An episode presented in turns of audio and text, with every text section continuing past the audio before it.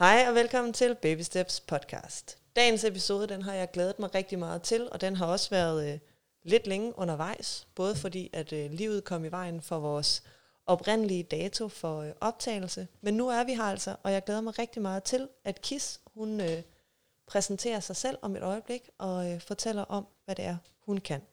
Kis har selv lavet en øh, episode, eller ikke en episode, hun har lavet en hel podcast-serie om det at være familie og pårørende til et barn med et handicap eller en diagnose. Og øh, jeg linker også til den podcast i øh, mit, øh, hvad hedder det, i beskrivelsen her, så I kan gå ind og høre den bagefter, for det er helt klart et lyt værd. Kis, hun kommer om et øjeblik.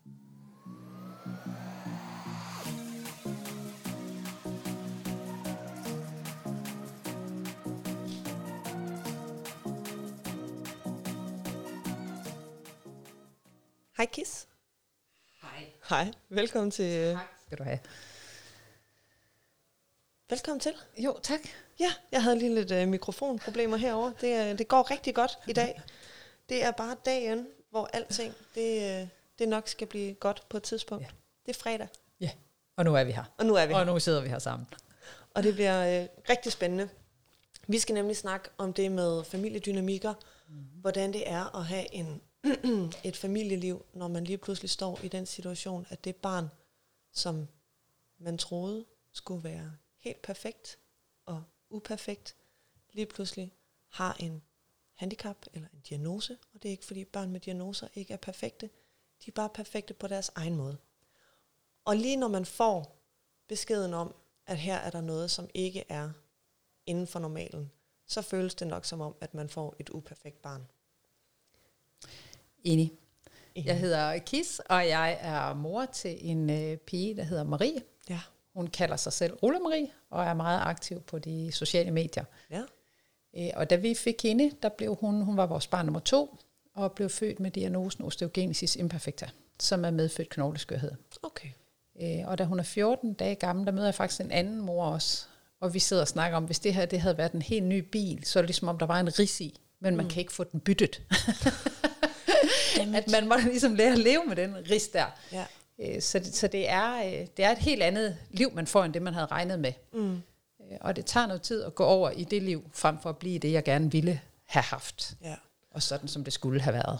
Og så fik jeg jo selvfølgelig ikke nævnt i introduktionen, men du er ligesom alle mine tidligere gæster, ergoterapeut. Jeg er ergoterapeut og har mit eget firma, det er Unikke Barn, hvor jeg rådgiver og vejleder forældre til børn med handicap, diagnoser eller kronisk sygdom. Ja, og det er både i mødet med sundhedsvæsenet og det offentlige. Og Og i mødet med deres hverdag. altså, hvordan kan jeg lave en hverdag, så jeg kan være i det her, Ja. med de vilkår, jeg nu engang har fået. ja. Og hvordan får jeg skabt noget nyt, og jeg bruger mine egne erfaringer og andre forældres erfaringer til at fortælle, altså der er 120 måder at leve det her liv på, mm. og der er jo ikke nogen facitliste. Så det der med at være nysgerrig på det og få prøvet af, hvad der fungerer for os ja. og den, der lige står i situationen. Ikke også? Lige præcis. Så det vi skal snakke om, det er egentlig, hvad sker der ud, når man får et, når man får beskeden om, at det barn, man har imellem hænderne, uanset hvor gammelt det er, der er noget her, som falder uden for normalen. Mm.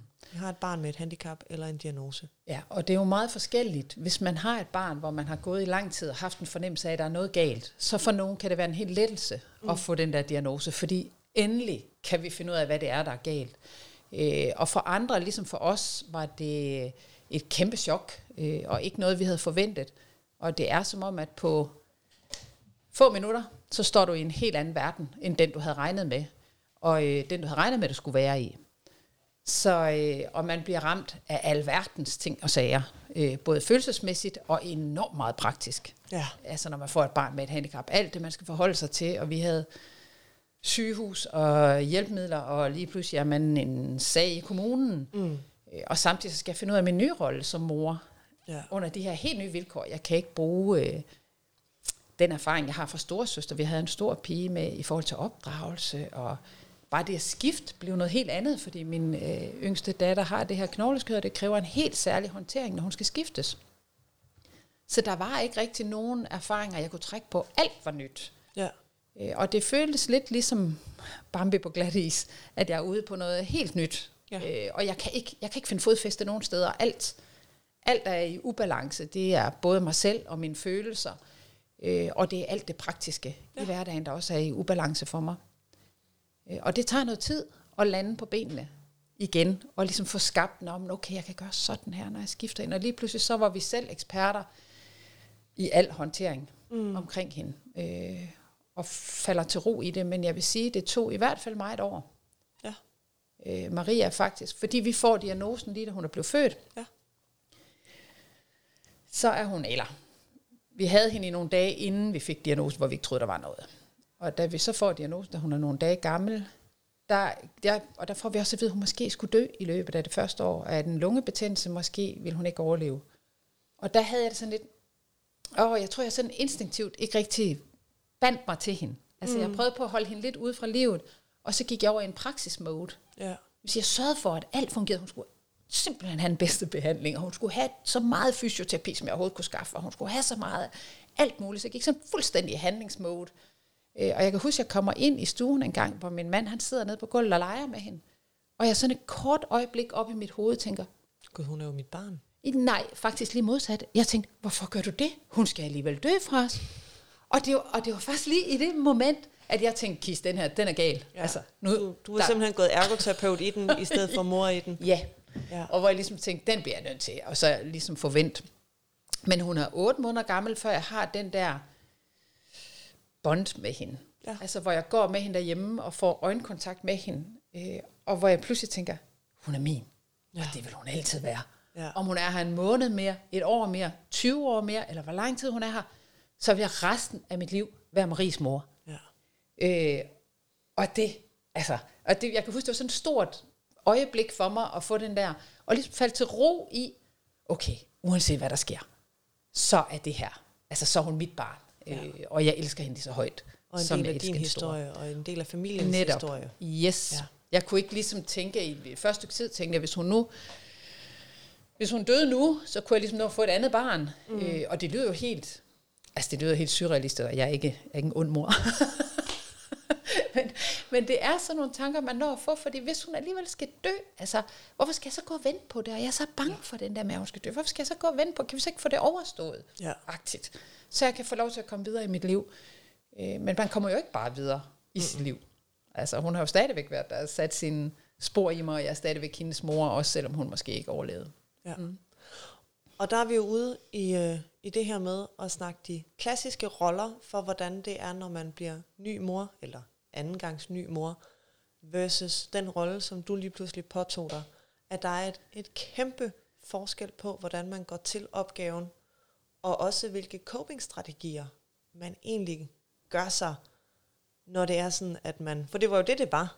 Det var en coping-strategi for at være i den. Øh, og jeg tænker, jeg kunne ikke gå ind i den der bonding med hende, i forhold til, at jeg var så bange for at miste hende. Mm. Øh, så det er jo en måde at, at skåne mig selv. Ja. Og jeg tænker også, at den her tanke med, at hvis hun skal dø, så kan hun lige så godt gøre det nu, er jo også en coping-strategi. Ja.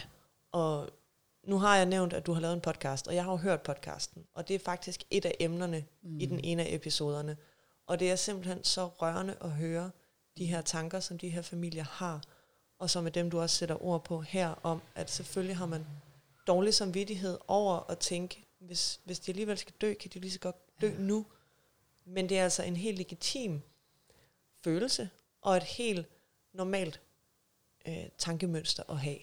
Altså det er jo gået meget op for mig, når jeg har været ude i patientorganisationer og sådan holdt oplæg, hvor mange der egentlig går med de tanker, og hvor forløsende det er. Mm. Altså når, når jeg så har tur at sige højt, at sådan tænkte jeg, øh, og der så sidder nogen nede i forsamlingen, hvor tårerne bare triller af lettelse over, at man kan stå og sige, åh, jeg elsker mit barn, hun er bare den bedste i verden.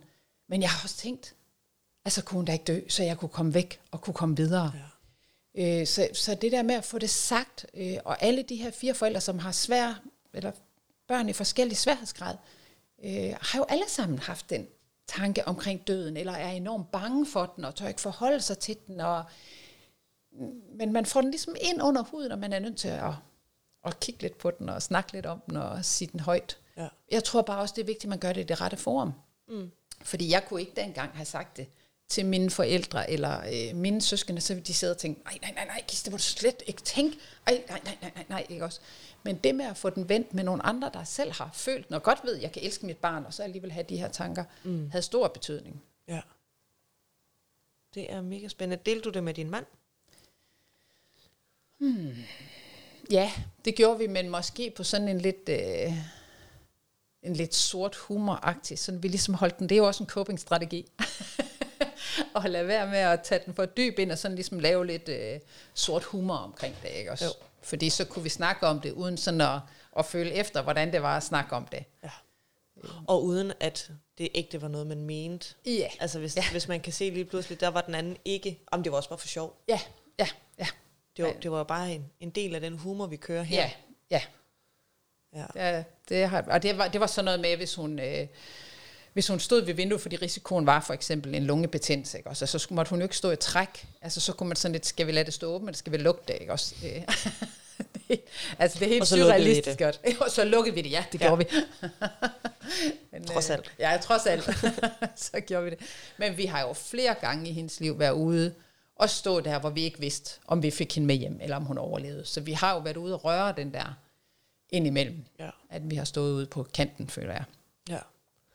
Og jeg tænker, at rigtig mange kan relatere på en eller anden måde til at have den her, så kan vi lige så godt få det overståede følelse.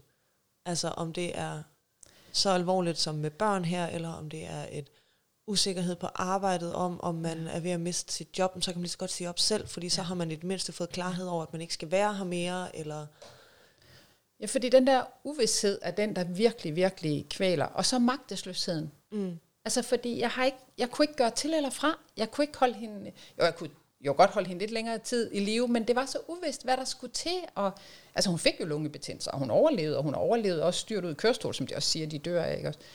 Så, men man kan ikke ordentligt selv styre det. Mm-hmm. Og det, altså det, for mig betød det noget, da hun var en 5-6 år gammel, der lagde jeg ligesom to fremtid. Jeg havde en fremtid, hvor Marie stadigvæk var her, og jeg havde en fremtid, hvor hun ikke var der. Mm. Det vil sige, at hvis hun døde, så var den ikke uvis. Nej. Så havde jeg tænkt den igennem. Hvad skal der ske til hendes begravelse? Og jeg bliver sikkert vildt ked af det, og det hvor lang tid må det tage sig at komme over sådan en sorg, tager det et halvt år, et helt år. Men jeg havde i hvert fald ind i mit hoved lagt en plan. En plan og en vej ud af begge de to, så jeg ligesom kendte dem begge to, så blev den ikke så uvis, hvis det mm. skete. Og det gav i hvert fald, altså ikke at jeg ikke frygtede, at hun skulle dø, men det gav lidt ro i mit sjæl. Mm. At hvis hun en dag dør, jamen så er der også noget, der er også et liv derude og derefter. Ja. Øh, som både er negativt og positivt. Ja, og man kan derefter. sige, især når man har flere børn. Mm. Altså fordi jeg har også sådan lidt i sjov sagt til min kæreste, at hvis vores søn han dør, så dør jeg. Ja. ja. Altså så, så det, det, er, det kommer til at være en sorg, jeg vil slet ikke ville kunne rumme, mm-hmm. så kan jeg lige så godt, altså så kommer jeg ikke til at ville være her. Ja. Lige indtil vi får barn nummer to. Ja. Fordi så ved jeg ikke, hvad jeg gør. Nej, så kan, du ikke er, så kan jeg jo ikke, så kan jeg ikke bare øh, stille min egne træsko og sige, så har jeg ikke noget at være her for. Nu ved jeg ikke lige, om det er sådan, jeg vil reagere, hvis jeg reelt set en dag står i den situation, at min søn han dør. Men det er sådan, jeg har det mm. lige nu. At han er alting. Og det er jo et kæmpe dilemma for de forældre, der har børn, der ligger på kanten af livet. Mm. Fordi skal jeg bruge min tid på det barn, der er på kanten af livet, hvis man har flere børn? Mm. Altså man kan hurtigt komme til at bruge al sin energi, for man kan næsten ikke bære det i sin sjæl, at det her barn ikke skal være der altid. Mm. Så den tid, det er sammen med mig, der skal det bare have fuld skrue, og den anden kan altid ret op på igen. Ja. Øh, og det er et kæmpe dilemma at finde en balance i det der, for man kan næsten ikke, øh, man kan ikke rigtig være i det der med et barn, der skal dø. Altså for det første er tanken helt håbløs. Øh, men, men man kan heller ikke være i det i hverdagen, hvis mm. man går og frygter det. det kan, fordi man, den, det påvirker alle beslutninger, alt hvad man laver i løbet af dagen, vil det påvirke. Det mm. påvirker den måde, jeg taler til dem, den måde, jeg sætter krav til dem, hvis jeg gør det, de forventninger, jeg har til dem, alle de der ting i hverdagen påvirker det, hvis jeg går med den der angst for, at mit barn skal dø. Mm. Og så kommer vi egentlig stille og roligt hen i nærheden af det, i forhold til familiedynamikker. Både det at være, at der selvfølgelig er nogen, en anden måde at være forældre på, hvis det er det første barn, man får, som har en diagnose, mm. Men i høj grad også, hvordan skiftet i familiedynamikken sker, når barn nummer to med en diagnose kommer i forhold til søskende. Mm. Og de krav, vi stiller til dem, eller den omsorg, vi kan yde til dem, hvordan påvirker det familielivet og deres aktivitetsudførelse, at der lige pludselig er et andet menneske, som har det så svært i livet? Og altså, det er jo meget gængs i os familier med et barn med et handicap, at vi får en rigtig stor opdeling af farrolle og morrolle. Mm. Og altså, det er ikke alle familier, der er sådan, men de fleste familier, der bliver det jo mor, der tager sig af barnet, der tager sig hospital af sygehus, og far, der tager sig af at få noget arbejde og skabe noget, ind, skabe noget indtægt og sørge for, at det er derhjemme. Og også tit bliver tættere knyttet til søskende, end man var før. Mm. Fordi man bliver meget opdelt så i det, de der. Så børnene får ligesom hver deres primære person. Ja, det sker Ja. i, i nogle familier. Øhm, og det skete også altså, for mig hjemme hos os, i forhold til, hvad jeg havde regnet med, det skulle være. Mm. Øh, da Marie bliver født, har hun faktisk øh, 50 brud det første år. Og det betyder enormt mange øh, indlæggelser, enormt meget usikkerhed, øh, som gjorde, at der blev taget noget tid fra hendes storsøster, som var to og et halvt. Øh, og fra at jeg troede, at jeg skulle have en barsel, hvor jeg gik hjem med de her to, og vi skulle gå og hygge os, øh, så kunne jeg ikke være der for storsøster. Altså, jeg var jo ikke til stede, øh, og storsøster blev hentet meget af mine øh, svigerforældre på daværende tidspunkt, og så hentede min mand hende derover, og så tog han med hjem, når han kom hjem. Mm. For jeg kunne ikke rigtig have dem sammen. Altså, øh, jeg kunne ikke rigtig være i det der, som jeg skulle have været i. Jeg sov heller ikke, det er så en anden sag. Så, så det at have overskud til hende, øhm, og, og det blev bare sådan meget opdelt, mm. vores liv. Og det blev jo også mig, skal du ikke have tabt arbejdsfortjeneste? Sådan at, der, jo, og det fik jeg så, og så gik jeg ud af arbejdslivet. Ikke? Og det der med at finde de roller, hvor han ligesom fortsat ud af det spor, karrierespor, som jeg steg ud af. Mm. Altså man skal skabe en helt anden øh, hverdag derhjemme, og en helt anden rollefordeling af, hvad vi tager af. Altså det bliver meget mere opdelt, og det er enormt vigtigt, at man et har respekt for hver sine roller, men også snakker sammen om, hvad er min rolle, og hvor er det, jeg byder ind, og fortæller hinanden om, hvad det er, man gør, så man går lidt mere ind over hinandens roller, og kender hinandens roller. Mm. Men sådan rent energisparmæssigt i hverdagen, er det bare nemmere, hvis jeg kører mit spor, du kører mit, dit spor. Mm. Du sørger for det der, jeg sørger for det der, og så kører vi derud af. Ja. Og det kan man sagtens komme til, når man ikke får søvn og lignende. Ikke? Men det der, det er bare så vigtigt en gang, man stopper op og være nysgerrig på hinanden. Og man kan også hurtigt komme til, og den kan jeg også godt selv kende og sige, du kan jo bare gå på arbejde. Det er ligesom mig. Det er mig, der går herhjemme ja. og tager sig af vores barn. Det er mig, der det er står mig. i det hele tiden. Det er mig, der står i lorten. Det er mig, der ja. tager på hospitalet. Det er mig, der har styr for alt det der øh, smertestillende og alt muligt. Det er hele tiden mig. Øhm, men hvor jeg t- også finder ud af, at så nemt er det jo heller ikke at tage på arbejde. Det er sandt. altså det er det jo ikke. Det er jo ikke nemt at tage væk fra det. Mm-hmm. Og først da vi ligesom får hul på den der snak, øh, går det op for os begge to, hvor svært det egentlig er. For den anden at være i de der fuldstændig opdelte mm. roller. Ja. Altså, fordi jeg vil jo gerne også ud af noget arbejdsliv og noget faglighed. Ikke også? Øh, voksenkontakt. Ja, ja, og han skal gå på arbejde og sidde og snakke med øh, kunder og kollegaer, mens jeg måske ligger på hospitalet med et barn, der er enormt syg og enormt ondt, ikke? og så skal ja. han kunne øh, gå ud og ind af det. Ikke?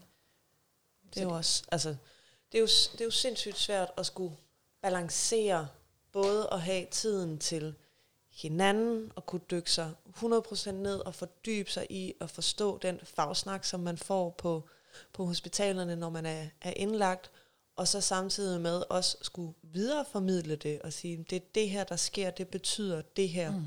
tror jeg nok. Ja. Altså. Det kan man ikke engang være sikker på.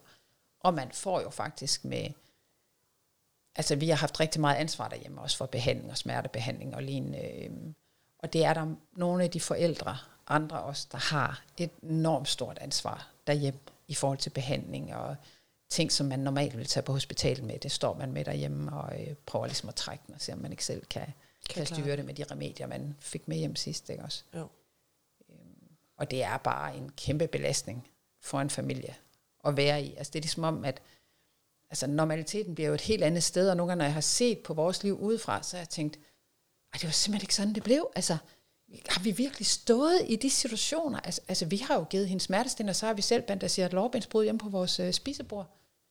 Mens ungen skreg. Altså hun skreg af smerte, mens vi gjorde det ikke også. Jo. Og jeg, jeg kan sige, at det er langt værre, når et barn får sprog, når de har ondt.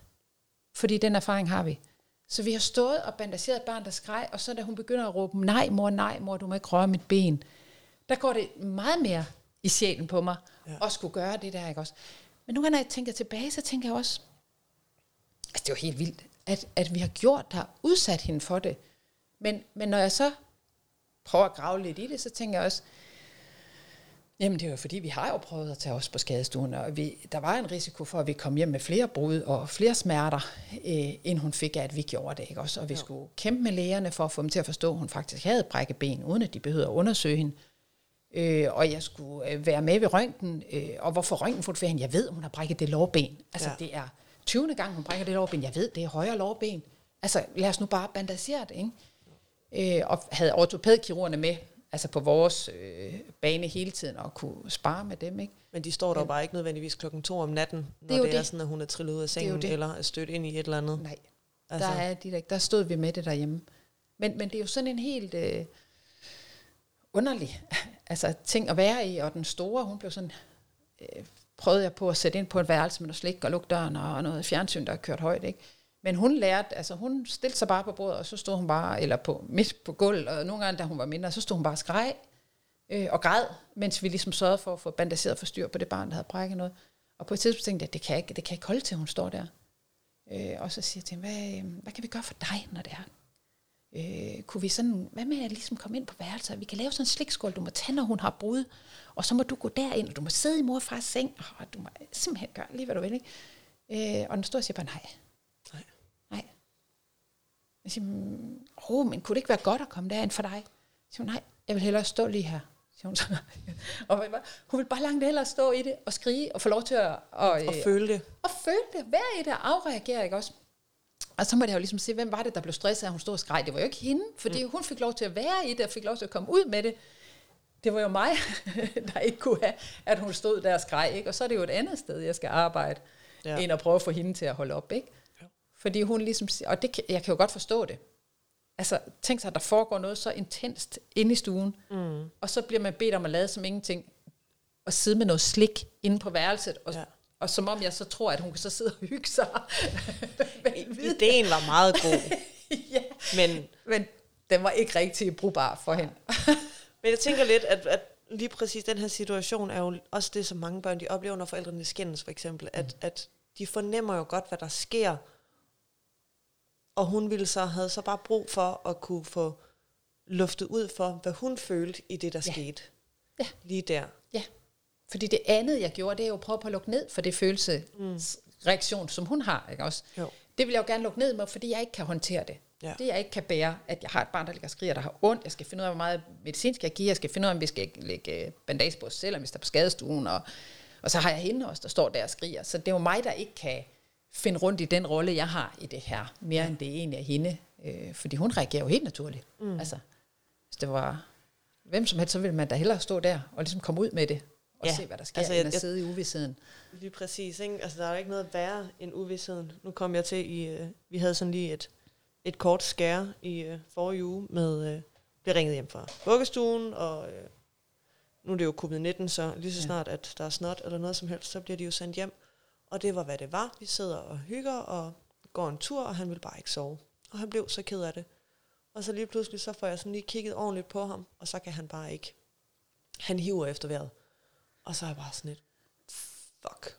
Nå, får ringet til 1813 og får sagt, hvad der er sket. Han er kendt med astmatisk bronkit, ja. så jeg tænker, ja.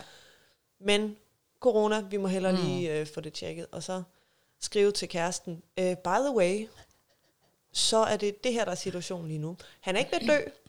Nej. Men jeg tænker bare lige, at du skal vide, du kan bare gøre det færdigt, som du har gang i. Du behøver ikke stress. Du kan bare møde os ude på Hvidovre. Og hun var sådan lidt, du er dum at høre på lige nu. Ja. Jeg kan jo overhovedet ikke koncentrere mig Nej. om at skulle øh, stå her og lave øh, arbejde, mens at du fortæller mig, at du er på vej på Hvidovre Hospital med vores søn, som muligvis ikke kan få vejret. Nej, okay. Nej. God pointe. Ja. Skulle jeg have ventet med at skrive til jer, så vidste noget? Nej. Nej. Altså, så det er jo hele tiden det der med, og sådan er det jo også med søskende, alt mm. efter især hvor store de er, men selv de helt små kan jo også have, de, de, de fanger jo med det samme vores stemningsleje i sådan en familie. Så selv de helt små vil jo have en reaktion på, når der sker et eller andet. Ja, og har måske mere behov for at få lov til at være en del af det der, fordi det er jo også en måde at reagere det ud i forhold til, at, at så får vi lov til at komme derop og så ned igen, frem for at blive sat ud på siden og få at vide, at øh, det skal du ikke. Altså, Ja, du skal lige du vente. ikke tage dig af. Nej. Det skal du ikke blive ked af. Øhm, der må vi jo respektere også det, de har. Ja. Og så i forhold til, det bliver sådan, kommer vi lige over i en øh, voksen anekdote, men det her med at blive sat på sidelinjen er nogle gange endnu sværere at bearbejde, end det at være den, der står midt i det. Nogle gange stået med øh, nogle situationer, hvor, øh, hvor dem, som har måttet handle, har haft nemmere ved at kapere det, at der måske er en person, som de har måttet give livreddende førstehjælp, mm. hvor dem, som har skulle gøre alt muligt andet, faktisk bagefter har haft vildt dårlig samvittighed og har haft det vildt svært med at være i hele situationen, fordi de ikke følte, at de gjorde noget. Og vi har, jo- altså, vi har jo flere etapper hjemme hos os. Der er jo Marie, som har selve smerten. Øh, hun siger selv, jeg tror, det er sværere for jer at se på det, end det er for mig at være i det. Og, så har, og det er jo også forældre også. Og så kommer storsøster, som jo ligesom er en tand længere ude, fordi vi kan ligesom handle i det, mm. Torben og mig. Øh, og det kan hun selvfølgelig også nu, hvor hun er blevet større, men førhen, der var hun jo ligesom en tand længere ude. Mm. Øh, og jeg, altså, jeg tror, det er enormt vigtigt også at respektere, hvordan det er at være søskende. Eller det er det vigtigt. Øh, Hvordan det er at være søskende i de her familier. Ja. Og at vi ikke må lave den der med, altså mange af os forældre tror, at vi skal gøre vores bedste for, at søskende ikke Bliver påvirket. bliver påvirket og ikke lider under at have en søskende med en diagnose eller et handicap. Men det, er der ikke, altså det kan vi ikke. Nej. Vi bliver nødt til at lindre og hjælpe dem med at mestre og være i den her særlige situation, frem for at tro, at vi kan sige, "Nå, men det skal du ikke tænke på. Mm-mm. Det klarer vi. Du kan bare lave din lektier, skat. Ja, ikke også? Og nu kan du sætte dig ind, og du må gerne gå ud. Vi skal nok sørge for, at, at, hun, øh, at hun klarer det her. Eller... Men at sætte dem ud på det sidespor, det er simpelthen ikke sundt. Nej. Det er enormt vigtigt at gå over og finde ud af, hvordan er det så at være søskende i lige præcis den her familie. Øh, Og jeg har tit sådan et billede af, at vi siger tit, at barn i handicap er inde, inde i midten. Og så er det sådan strenge ud. Se, så hvem har barn med handicap? Vi skal nogle gange tage søskende og sætte derind. Ja. Fordi så bliver barnet med handicap kun en af de strenge der. Så bliver de ikke alt. Så det er ikke dem, som der er omdrejningspunktet for hele familien. Ja, vi skal have søskende ind og stå derind også. Og jeg ved godt, du har et vilkår, hvor, hvor du har en søster eller en bror med et handicap. Men der er mange andre vilkår i det her liv også. Øh, og jeg møder jo også forældre, der siger, jamen han er så vild, fordi han har en, en lille søster øh, med en diagnose. Så, mm, nej, det kan godt være, han er vild, og det er hans måde at cope det her på. Men det er ikke, fordi han har en lille... Jeg ved godt, det påvirker ham. Men hvis han er sådan, fordi han har en lille søster med en diagnose, så kan vi ikke gøre noget ved det, for vi kan ikke fjerne diagnosen fra lille søster. Mm. Men hvis vi nu sætter ham ind i midten og siger, her er en dreng, der reagerer ved at være vild, og ved at kan have svært ved at falde ned igen og falde til ro, så kan vi arbejde med det. Mm. Giver det mening? Ja, det giver sindssygt meget mening.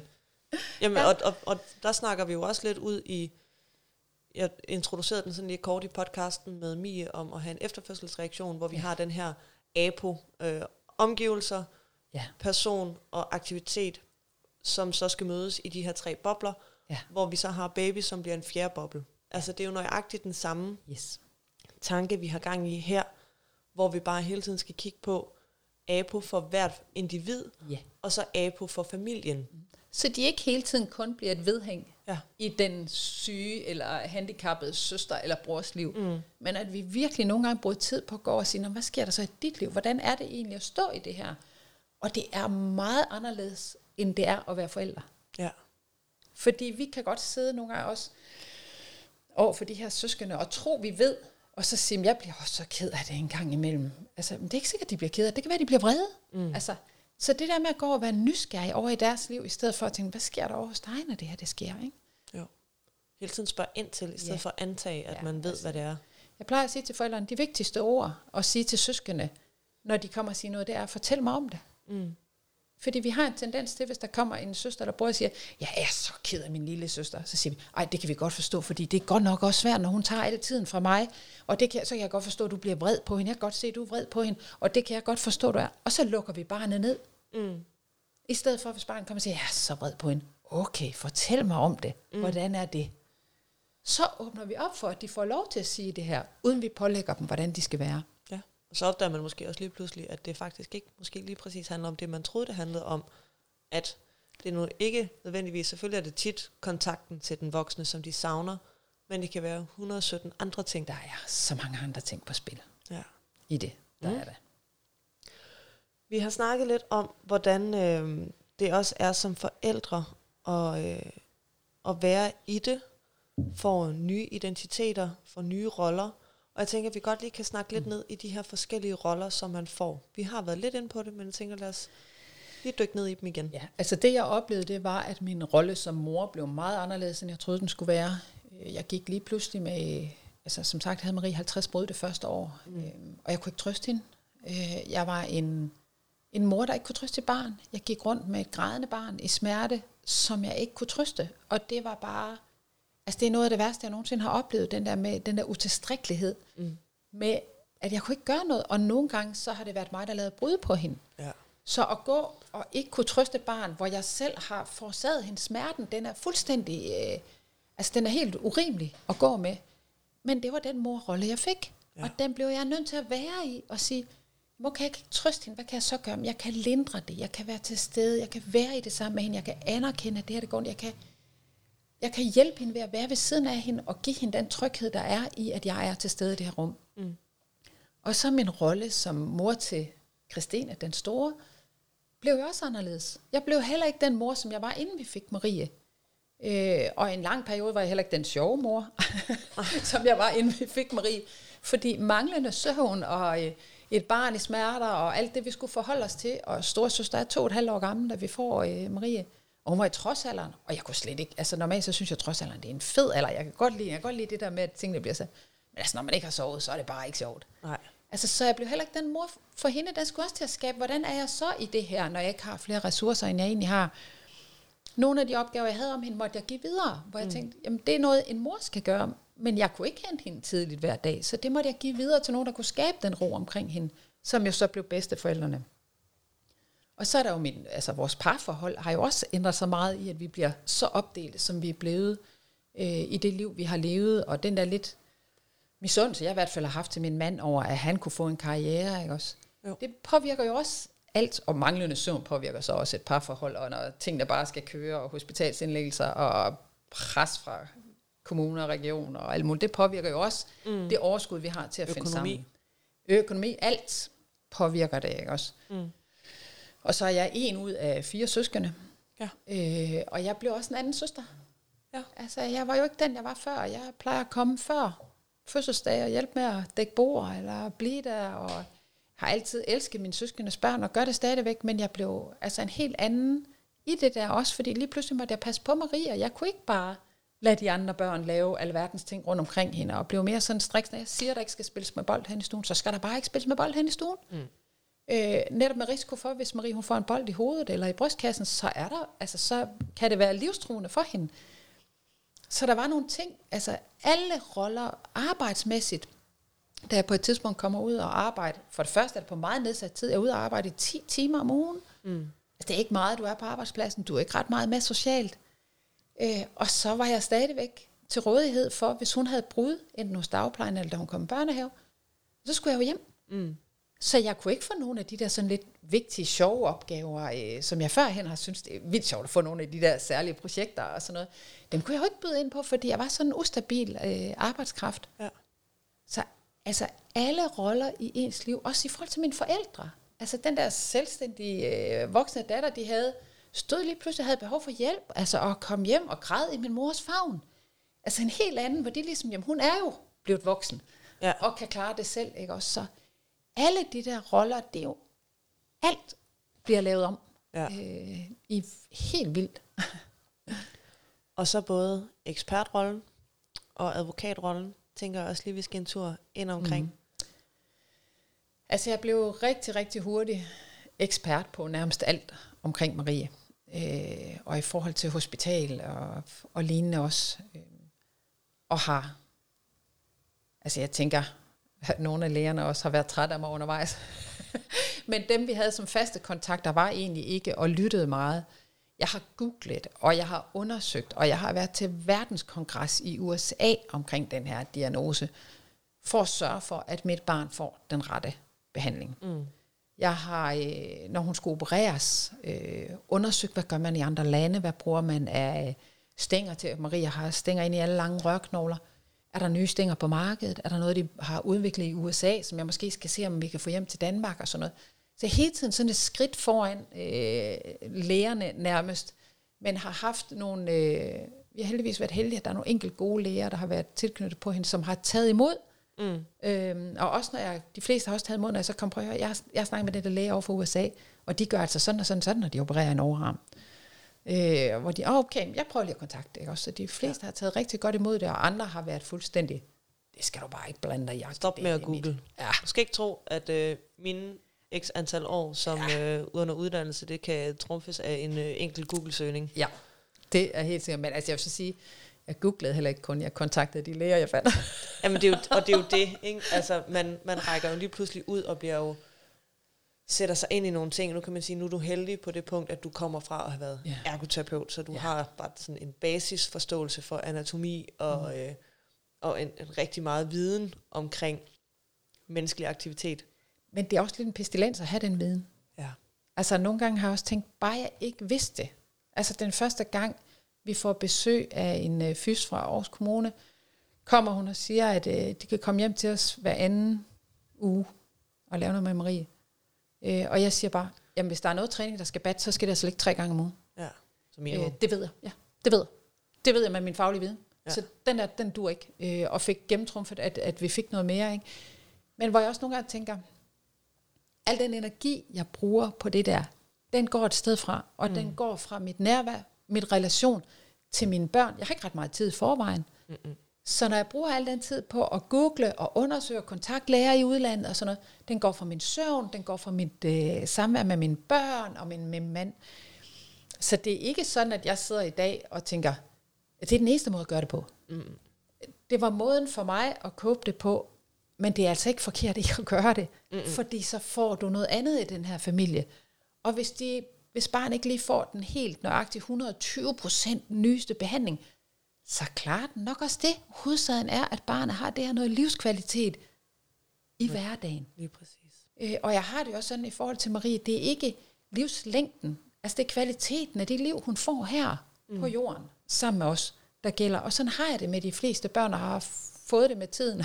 Det første år var det ikke lige sådan, men jeg har fået det med tiden, sådan at der er nogle ting, der tæller højere, end om vi fysisk, behandlingsmæssigt og alt det, der ligger fuldstændig lige på det bedste.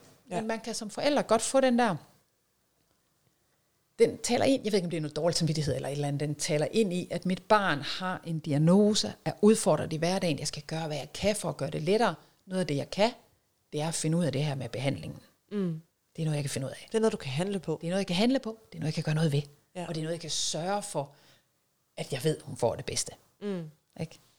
Og det er, virkelig, der er det for mig svært at sige, om det er okay, hun kun får 50 procent. Mm. Altså, den, den er virkelig, virkelig svær for mig. Øh, men jeg tror ikke, øh, jeg tror ikke, hendes liv havde været dårligere, hvis hun kun havde fået 50 procent. Nej. Fordi så har hun fået noget andet. Øh, og det er, jo, det er jo det, jeg forhåbentlig kommer ud med til de forældre, jeg kommer ud med, ikke? også at der er ikke en måde at gøre det på. Altså, vi skal, få, vi skal selvfølgelig vide, hvad vi vælger og hvad vi fravælger. Øh, men der er ikke nogen rigtig måde at gøre det på. Nej, hele tiden. Grænsen mellem at tage et informeret valg omkring behandlinger, og samtidig med også stadigvæk have overskuddet og rummeligheden til at kunne rumme det barn, man har foran sig, og ja. ikke computerskærmen, og så barnet ved siden ja. af. Vi skal vide det, og vi skal planlægge det, og vi skal sørge for, at vi ikke kommer til at tage for meget ud af det hverdagsliv, for at sidde derhen og undersøge alle de der ting. Og vi skal nogle gange stoppe op og så sige, nu er vi bare her. Jeg tænker, for min datter på et tidspunkt, tænkte jeg, hold kæft, hele hendes liv har hun haft en mor, der hele tiden har været skridt foran. Mm. Altså hun var to år gammel, inden hun kunne holde hovedet. Når jeg bar hende, så tog jeg sådan lige skulderen en lille bit smule tilbage, og fjernede hånden en lille bit smule, og så prøvede jeg på at få hendes hoved til at balancere oven på hendes krop. Øh, og hvor jeg tænkte nogle gange, altså hvor må det bare være hårdt at være, altså udviklingen kommer ikke af sig selv, men på den anden side også, hvor må det være hårdt at hele tiden have en mor, der tænker, Nå, vi skal, vi skal videre. Ja. Nu kan hun det. Men hun træning, træning, træning. Ja, ikke også? Jeg fik min svigerfar, inden hun kunne lave hovedet, fik jeg ham til at lave vippebræt, så jeg kunne få hende ned og ligge på det, og så kunne jeg vippe det der bræt, og så få hende til at kigge efter noget, fordi så trænede jeg da nakkemusklerne lidt. Altså det er helt, øh, hvor jeg også tænker, det må godt nok være et underligt liv som barn. Ja. Den store har jo bare udviklet sig selv, og jeg Ja. kunne stå og klappe ved siden af, og ikke været bekymret over det, ikke? Men øh, ja, Men ikke med den lille. nej, Der, øh, ja, der, der, der, og det er, jo, det er jo sindssygt svært at, at, at, at køre den balancegang, og så også stadigvæk have et meningsfuldt liv selv. Mm. Øhm, men jeg tænker også, at vi skal nå at snakke en lille smule omkring det her med øhm, opdragelse. ja. Det her med, om øh, diagnosen bliver det, der fylder, eller om det er, altså om man kan se ud over diagnosen. Er du med på, hvor jeg vil hen af? Ja, men det, ja, men det er bare, man kan ikke rigtig Nej. adskille det jo. Øhm, det er mega svært. Ja. Og det er et problem i rigtig mange familier, den der balance mellem, hvor mange krav skal jeg sætte til mit barn med handicap, øh, og især hvis det er et barn, der har nedsat udholdenhed, som er træt, som har smerter. Øh, hvor mange krav skal jeg sætte til dem, hvis jeg ved, at de kun har en vis portion energi til dagen? Og hvis mm. jeg begynder at sætte krav om, at du skal selv tage dit tøj på om morgenen, så ved jeg godt, at de bliver udfordret over i skolen eller i børnehaven, eller øh, ikke kan lege med nogen om eftermiddagen. Og så kan jeg godt komme til at sige, "Jamen, så giver jeg dem alt det der, alt det der praktiske, der ligger nede for neden. Det sørger jeg for, så der er noget til noget livskvalitet. Mm. Det, der bliver udfordring, det er, at vi fratager vores børn en udvikling i at selv tage tøj på. Og hvis det er et barn, der hele sit liv skal leve med at have en nedsat udholdenhed, mm. så er det jo det, vi skal lære dem at leve med. Mm. Og så skal barnet som minimum vide, at jeg kan godt tage tøjet på selv. Jeg kan tage et valg, men hvis der var, der ikke var nogen til at hjælpe mig, så kan jeg faktisk godt selv tage det på. Og det er jo faktisk noget af det, som vi rigtig tit oplever i ergoterapien, når vi laver de her, vi kalder det et koppen interview, men når man går ud og laver de her spørg ind til de borgere, patienter, klienter, vi har mellem hænderne, hvad er det vigtigste for dig i dit liv? Hvad er det mest meningsfulde for dig i dit liv? Så uanset hvor øh, stor en fodboldspiller, eller kok, eller whatever det har været, så starter vi helt ned i basis med deres egenomsorg Ja. at det, som er allervigtigst, og nu snakker vi så selvfølgelig voksne mennesker, Ja. men det, som er allervigtigst for de voksne mennesker her, det er selv at kunne gå på toilettet, Ja. selv at kunne tage tøj på, mm. selv at kunne sørge for alt det helt nære. Ja. Og det er jo også det, som der måske er for børn. Ja. Og udfordringen med nogle af de her børn er så, at det kommer de ikke til at kunne. Mm. Min pointe er, at så skal de være styrende i processen. Det kan godt være, at jeg ikke selv kan, men det er mig, der har kontrol og styrer mm. processen. Så for eksempel ved min datter har det været sådan, at selvom hun har skulle hjælpe med at have tøj på, så har jeg ladet hende bestemme, om det er højre eller venstre strømpe, der skal på først. Ja. øh, og bedt hjælpere omkring hende med at sige, hun skal ikke bare ligge, og så har hun tøjet på, mens hun ligger og leger. Mm-mm. Hun skal være aktiv, hun skal være tilstedeværende, og hun skal styre processen. ja. Og det, Øh, hun kan selv. Og det hun kan selv, skal, Skal hun, hun gøre selv.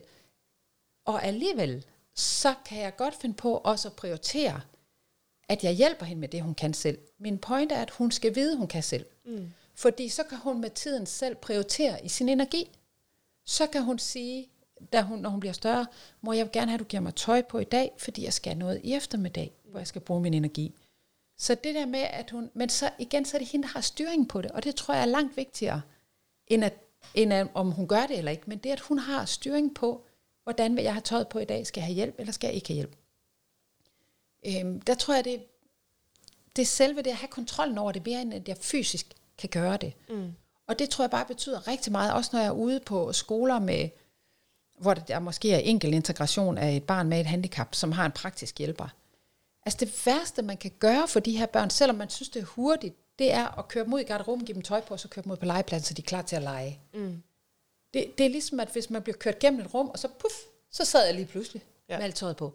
De børn, de bliver frataget deres mulighed for at kigge ud af vinduet, og selv skulle vurdere, er det regnvejr, er det tørvejr, skal jeg have jakke på, skal jeg have trøje på.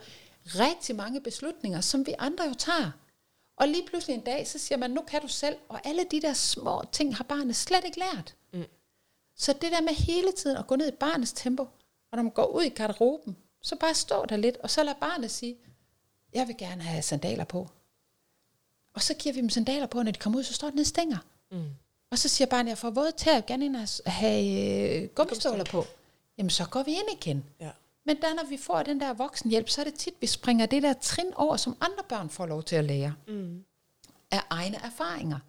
Fordi vi kan godt sætte os ned og sige til dem, du kan nok se udenfor, ikke også? Der regner det. Og så får man våde strømper. Og så skal man have gummistøvler på i stedet for. Men hvis barnet ikke har lagt den ind mm. i sit system, så tror jeg bare, at de sidder og kigger på den og tænker, nej, okay, så giv mig da de der gummistøvler på. Jeg ved ikke rigtig, hvad du snakker om med de der våde strømper, for jeg aner faktisk ikke, hvad det er. Jeg ved ikke, hvordan det føles i min krop mm. at være ude. Ikke? Det giver mening. Ja. Jeg, havde, øh, jeg var i praktik under min uddannelse på et bosted for voksne med handicaps, og øh, der i spisesituationen, der skulle han have hjælp. Og han havde sådan en spisedims, så han kunne sådan ligesom selv trykke på en knap, og så kørte den. Men det sjoveste ved det var, øh, jeg sad i den tid, jeg var der, altid spiste sammen med ham, fordi selvom han kunne selv, så skulle han selvfølgelig have hjælp. Mm. Han kom øh, kørende i sin elkørestol ned til studierummet, hvor vi sad, og så kiggede han på mig, og så kastede han med hovedet og kom med sådan et grønt og sagde, nu skal vi op og spise. Og så ville han have mig til at stille mig op på bagenden af hans øh, elkørestol, og så kunne han køre os Ja. op til øh, køkkenet, og så var jeg eller op til kantinen, og så var han med rundt og vælge, hvad han gerne ville have, og så kunne vi sætte det på hans tallerken, og så kunne han ligesom selv styre den der. Ja. Men hele det der med, at han ligesom kom aktivt ned og sagde, nu skal vi spise, Ja. og du skal med, for du er min hjælper, Ja. Og ikke, nu kommer jeg og tager dig, fordi at du skal spise. Men at han ligesom var den, der var primus motor på aktiviteten. Og det skal vi jo starte helt, mens de er små. Mm. Fordi vi fratager dem den der. Hvis vi som forældre er alt for meget øh, oppassende omkring, og jeg, og jeg er jo fuldstændig klar over, at der er nogle børn, der har behov for den her hjælp, men så snart de har den mindste mulighed for at være styrende, mm. så skal vi give dem styringen. Ja. Så skal de bestemme, og de skal have lov til at være med ude i det køkken, og de skal pege, og de skal vide, hvor tingene står inde i, i køleskabet. De skal vide, hvordan et køleskab ser ud, hvordan føles det, når jeg åbner køleskabet og får den der kulde ud. Der er så mange øh, oplevelser og sansninger i det her, som vores børn går glip af, Ja. hvis vi er alt for meget øh, voksen omkring dem. ja.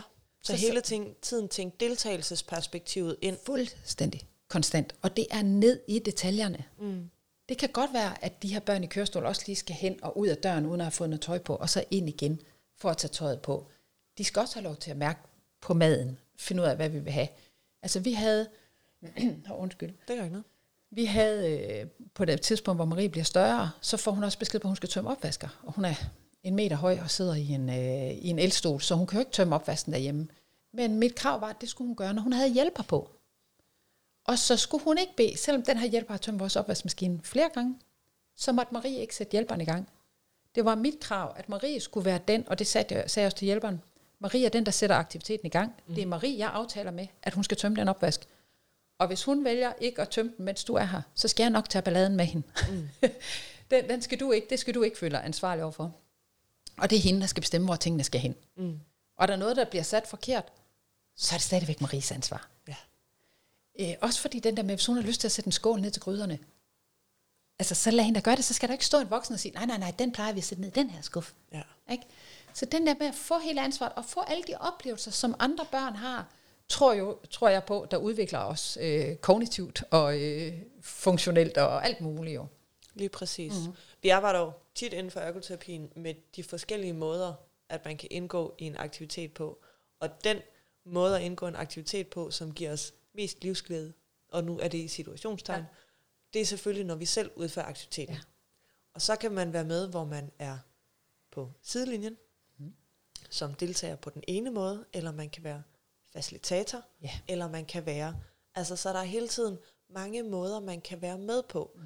Jeg havde en øh, lang periode, hvor jeg havde... Øh, de troede, jeg havde gigt, øh, ledgigt, øh, og jeg stoppede med at gå til ridning.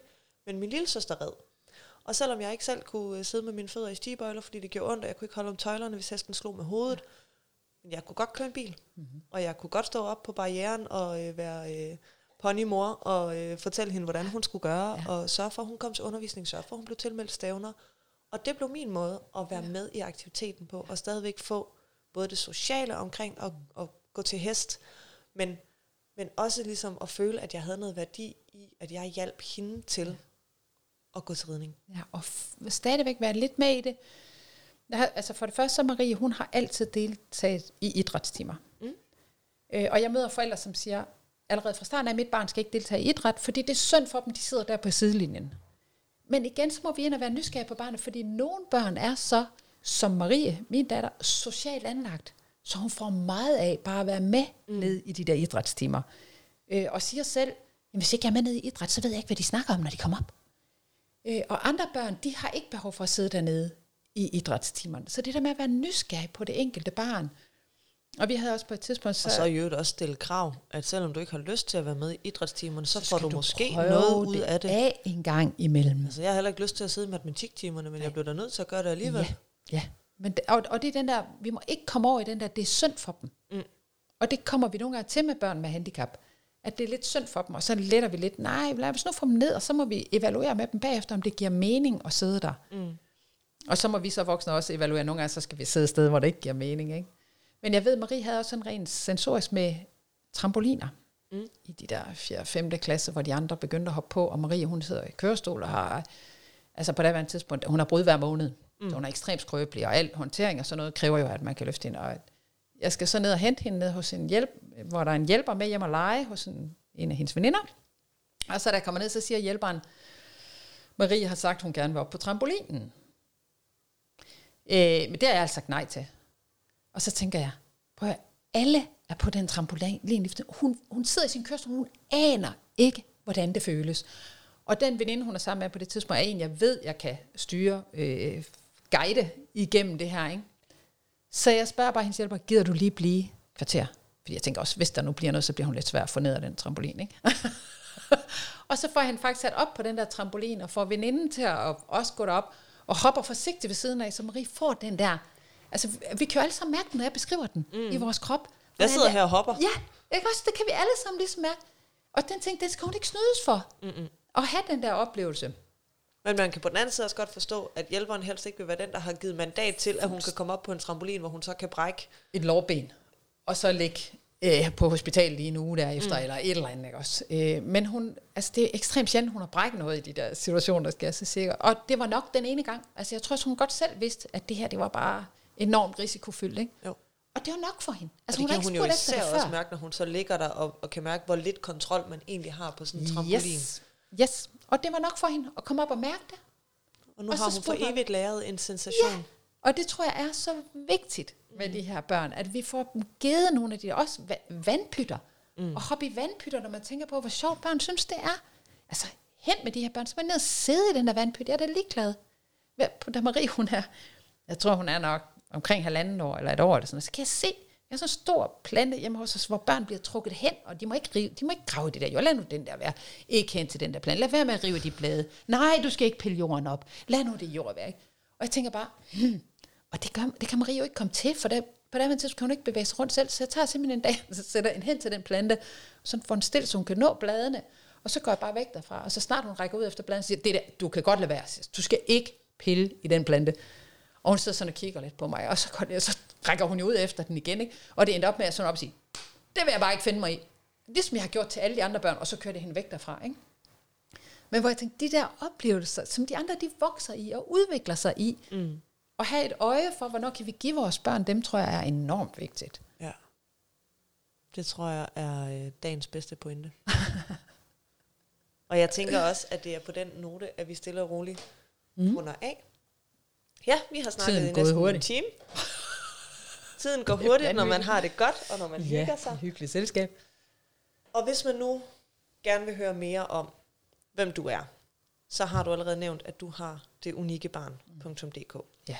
Og du har også din podcast, mm-hmm. som hedder Det Unikke, unikke Barn. barn. Ja. Og den kan man altså finde inde i uh, alle de her podcast-apps også. Og den er uh, et lyt værd. Mm. Tak. Man skal nok lige være opmærksom på, hvad for en uh, setting man hører nogle af episoderne i, og ja, om man har tid. Sex omkring døden skal man ikke... Øh, den skal man lige... Man skal lige overveje, om man skal ind til et uh, stort møde med direktøren, inden, uh, efter man har hørt den episode, ja, og så hvor meget mascara man har den på. Den kan godt være lidt hård. Den er nemlig lidt hård. Men det er uh, super informativt, også for os, som mm. ikke har børn og i mange situation. forældre vender tilbage og siger, at det er så befriende at høre dem. Ja. Altså fordi de kan spejle sig i det, og der er lige pludselig nogen, der siger det, man ikke selv, og de kan ligesom sende den videre til venner, familie og lignende og sige, prøv at høre her, det er sådan der, vi også har det. Ja. Hvis man selv har svært ved at sætte ord på. Lige præcis. Og det dækker selvfølgelig, hvordan det er at have et familieliv med et barn med en diagnose, men mange af tankerne er jo sjovt nok de samme, hvis man har en forælder med en diagnose, eller en søsken. Ja. Så øh, tag ind og hør den, når I har hørt den her episode. Og øh, så vil jeg sige tak for i dag, Kis. Jamen, tak fordi jeg måtte være med. Det er nogle fantastiske podcast, du laver. Tak skal er du altså have. rigtig gode. Ja. Det er jeg glad for at høre. Nu kan vi sidde her og lave sådan masser af ros frem og tilbage. og hvis I har spørgsmål, så er I selvfølgelig altid velkomne til at skrive. Øhm, I kan både skrive direkte til mig på Baby Steps inde på Instagram eller på mail, og I kan selvfølgelig også kontakte KISS, det unikke barn, og du er også på Instagram. Og øh, ja, spørg. Hellere spørg en gang for meget, Ja. end en gang for lidt. Kommenter også gerne, hvis du selv har oplevet nogle af de her ting, som KISS hun snakker om. Fordi jo mere vi snakker om det, jo mere opdager vi, at der er andre, der har det på samme måde, og at du ikke er alene med at have det sådan her. Ja. Og det er ret vigtigt Ja. for at have et godt liv. Ja. Og på den, så siger vi tak for i dag. Tak for i dag.